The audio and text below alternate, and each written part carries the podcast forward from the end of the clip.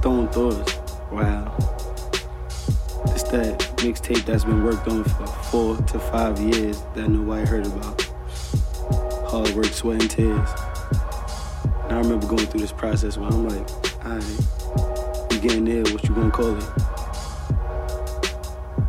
That's when Dre like, I'm gonna call it Stone Thoughts. I'm like, oh, that shit is dope. You know what I mean? What you think about when you high? He like, nah, Stone Thoughts, like my rock thoughts, nothing, just broad thoughts. I said, what? He said, yeah, S T O N E.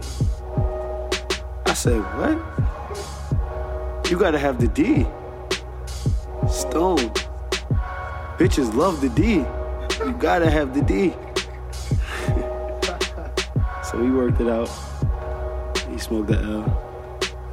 Thought about a couple shit.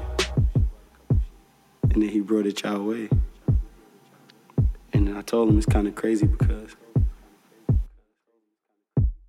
foreign countries, people get stoned for doing bad shit.